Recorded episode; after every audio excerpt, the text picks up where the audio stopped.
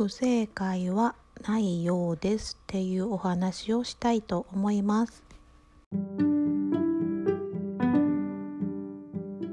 おはようございます。ゆるラジオの愛花です。今日もお聞きくださりありがとうございます、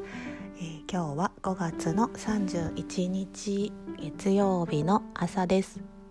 今日も天気がいいです。気持ちがいいですね。うん。でですね昨日山登り行ってきたんですけどもまあ全然時間的には短いんですがとってもいい汗をかいて気持ちよかったんです。はい。でね山でね人とすれ違うと挨拶ってしてもらえるじゃないですか。あれめっちゃ嬉しいですよね。なんか私結構ドキドキしてるんですけどねいつもすれ違う時挨拶してもらえるやろか自分からするんやろかっていう考えてたら絶対向こう側から相手の方からしてもらえてこう笑顔で「こんにちは」って言って 言うんですけど。でねこう頂上行った時に、まあ、男性の方が後でこう登ってこられて、まあ、私写真パパって撮ってたら、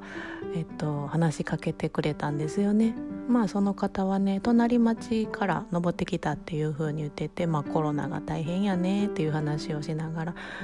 まあでもあの山も登れるんやでとかこっから見えるあの山もあの登ったりできるよとかいろいろ教えてくださったんですよね。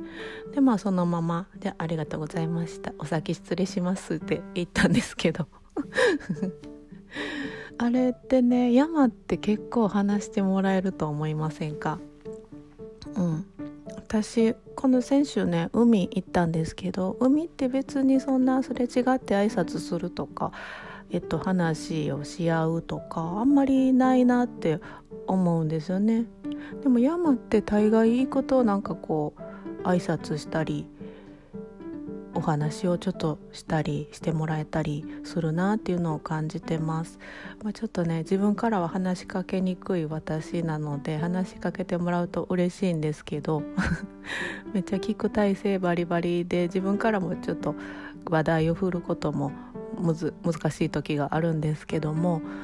すごいね会話をしてもらえるなって思ってあれもちょっと嬉しいなっていつも思ってます。はい。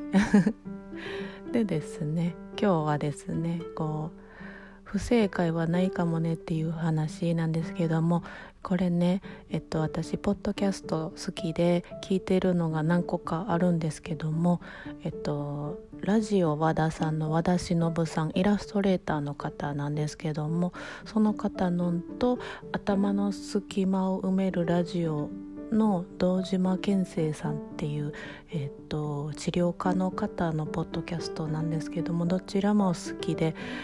なんかこう緩い中にもこう芯がある話をいつもされてるなっていうのを感じていつも聞いてます。その2つがねたまたまこう、えーと、同じような話題でつながったのでそのお話をしたいなと思います。はい。でラジオ和田さんの方でね聞いてたらね日本人はねあイタリアに住んでるんですよ和田さん。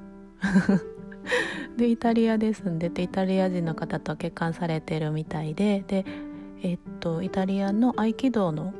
教室を通ってたらしくてでまあそこでねまあ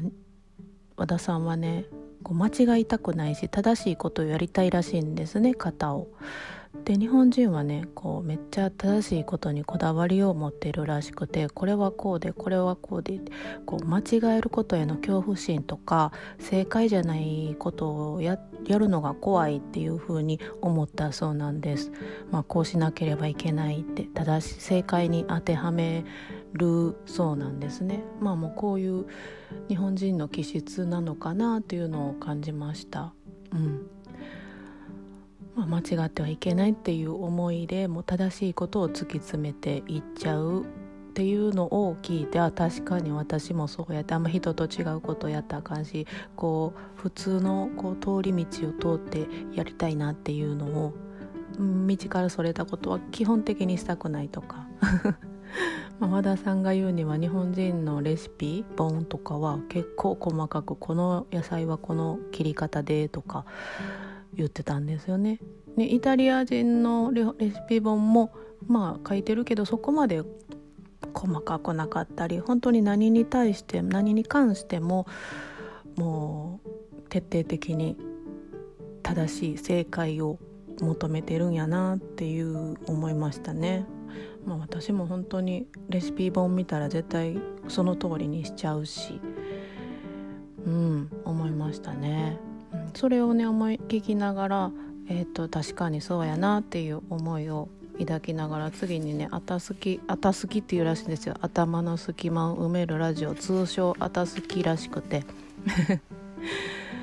でまあこれもね、まあ、正解の選び方っていうお話をされてて、まあ、何を決める時もどっちが正解で不正どちらかが不正解っていうふうに思ってるそうなんですね人間。で不正解というのは何をとって不正解なのか、まあ、正解っていうのは何をもって正解なのかっていうのも明確じゃないんですよね。どこに決めるにもねすごいネガティブに不正解の方を考えてしまってネガティブに捉えてるっていうふうに言われてましたまあねその不正解っていうのは何だろうっていう話をされてて、まあ、漠然とした不安ですよね。まあそれを選んだらどうしようっていうお話をしてて。まあでもねそのえっとあたすきの堂島さんが言うには、まあ、不正解ってないよねっていう話をされてて、うん、で不正解がないってことはまあその選んだ先は正解か大正解かちょっと正解だそうです。この3つしかないよって言ってて言われてましたね。でまあ致命的なミスを今まで自分はしてきてないから今ここにいるって。致命的なミスっていうのはもう死んじゃうってことだから、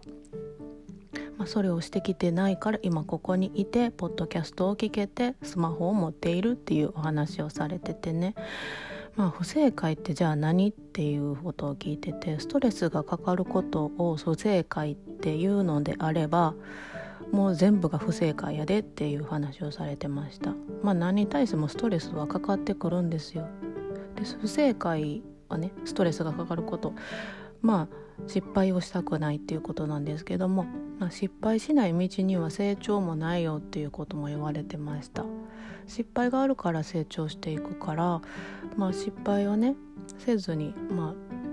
ただただ淡々と同じところを行ってても何の成長も変化も起こってこないって選択しないとね新しい動きも道も始まらないよっていう話をされてました。もう確かに確かにふんふんって思いながら聞いてたんですけども、まあ、その正解の選び選び方ってじゃあ何って言っててね、まあ、譲れない要素を明確にしてその譲れない要素を満たす選択肢を選ぶってことなんですね。まあえっ、ー、とねどれをね選んだらいいかっていうのをえっ、ー、とすごく深く具体的に明確に考えてみてっていう話をしてました。そこがね本当できてないなって自分も思いましたね。まあこれを選んだら嫌やと絶対失敗する間違うって思うだけで本当にその何が不安で何があかんのかっていうのを深く考えれていないなっていうのを思いましたね。うん、まあねこの譲れない要素を満たす選択肢を考えて明確にして考えていくとまあこれならどれを選んでも結局正解ですよね。うん。何個か出てきてもね。まあでもね人間はね欲を出して一番いい正解を選びたがるそうなんです。確かに。でもねその選んだ先に何があるかなんて何が起こるかなんて誰もわからないしそんなこと分かってたらもう神様レベルやから絶対違うって言うてましたね。うん。だからねまあ、何を選んでも正解なんだしストレスがかかることで成長をあのしていくのだからしっかりと選んでいきたいなって考えて何何でも考えて、まあ、直感も大事だけど直感プラスまあ何かこう選択肢に迷ったら不正、えーと、譲れない要素を明確にちょっと,、えーと、落ち着いて考えて選んでいきたいなと思います。まあね何かを選んでその先にね何が起こるかわからないんだからもう天に任せて自然の流れに任せてもう自分の頭の小さいスケールでね考えないようにしていった方が人生楽しいんじゃないかなっていうお話をされていました。うん深いですねって思いました。なんか今週はそのことをちょっと頭に入れながら1週間過ごしたいなと思いました。はい。まとまってもないですがちょっとダラダラとまた話しました。今日もお聴きくださりありがとうございました。じゃあまたね。